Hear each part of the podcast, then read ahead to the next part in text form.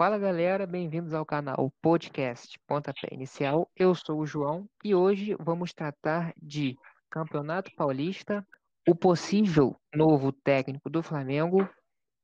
E hoje estou aqui com Vitor. Boa noite, pessoal. Falar um pouquinho de futebol aí para vocês.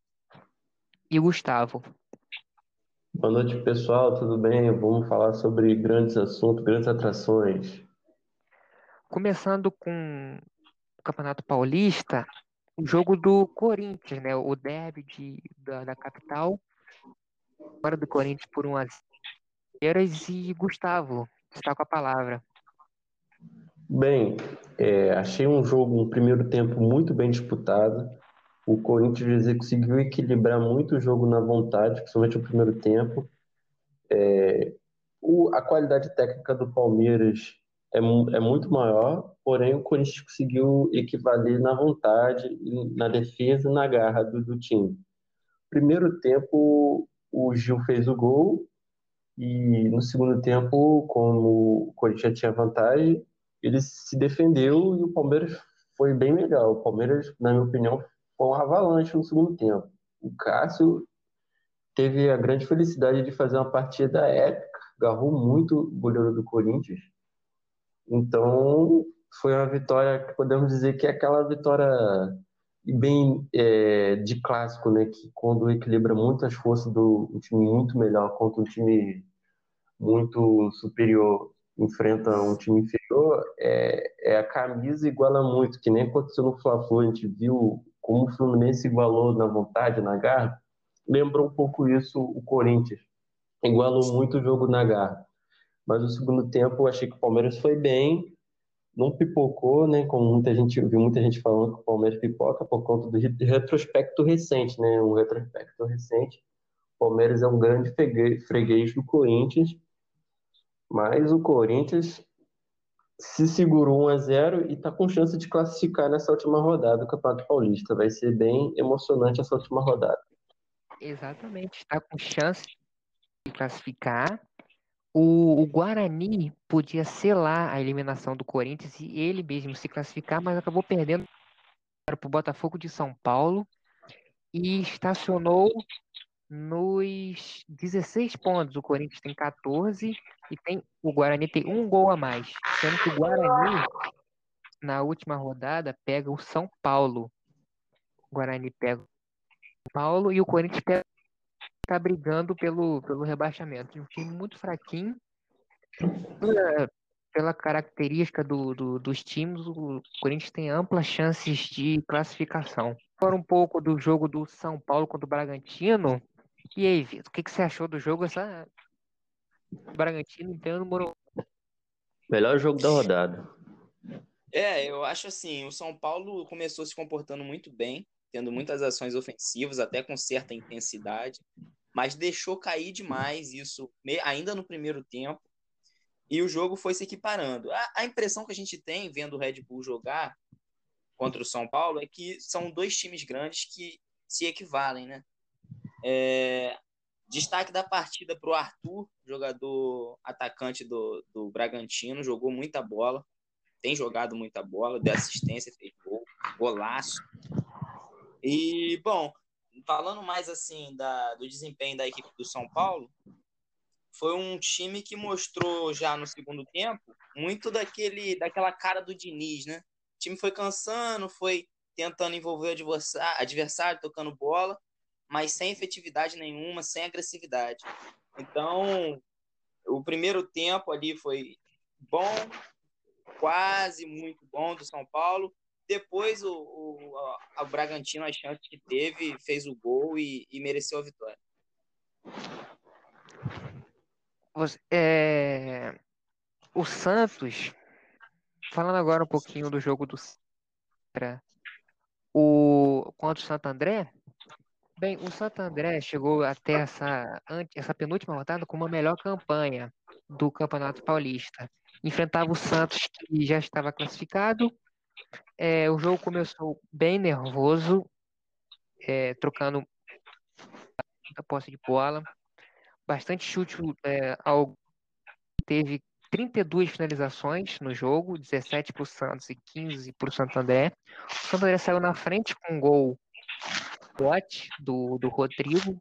O zagueiro cabeceou na trave no rebote, ele fez o gol. E, de novo, Soteldo, para mim, de longe, o melhor jogador do Santos, salvou né, a equipe da Vila com, com um belo gol de empate, num erro da saída de do, do meia do Santos. Para ele, driblou dois é, zagueiros, fez o gol.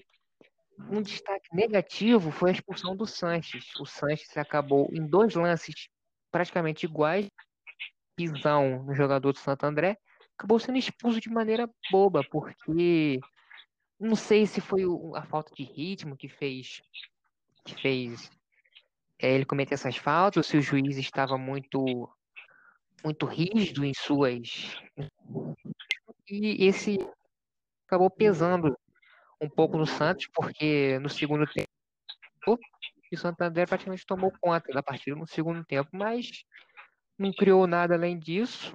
Foram, foram apenas dois alvos de cada, de cada equipe. E foi um jogo, foi um placar bom. Foi um placar bom para os dois. O Santos confirmou a sua classificação e o Santo André apenas. Ah, o Santo André está a uma vitória do de manter a primeira colocação do grupo é, indo agora para o, o, Campeonato Carioca, Campeonato Carioca. Agora para os times cariocas, o Flamengo ainda está sem técnico, não é, Gustavo? É, realmente, o Marcos Braz e o Spindel estão na Europa, né? O Spindel embarcou hoje. É, eles estão negociando com. Parece que vão trazer um português, um espanhol. É, Carvalhal e Torran é, são os mais próximos. Né? O Carvalhal, o Carlos Carvalhal, ele é técnico do Rio Ave, atual sexto colocado do campeonato. Vai terminar o campeonato esse final de semana e ele está sendo cotado por ter um estilo de jogo muito compatível.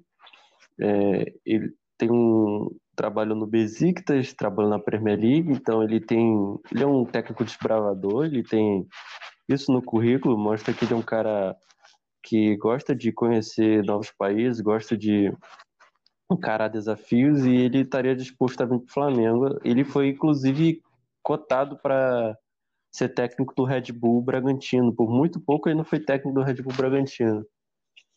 E, e o Torran, ele foi auxiliar técnico do, do Pep Guardiola, ele tem uma experiência como técnico no New York City, dos Estados Unidos, tem números muito bons.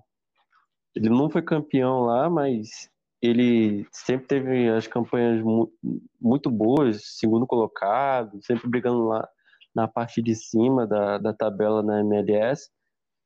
E ele também tem esse estilo bem parecido de marcação-pressão, pelo de bastante posse de bola. Então, assim, é, por falta de coerência, acredito que a diretoria não vai errar né? Porque são apostas, vamos dizer a verdade, são apostas. Qualquer técnico é aposta.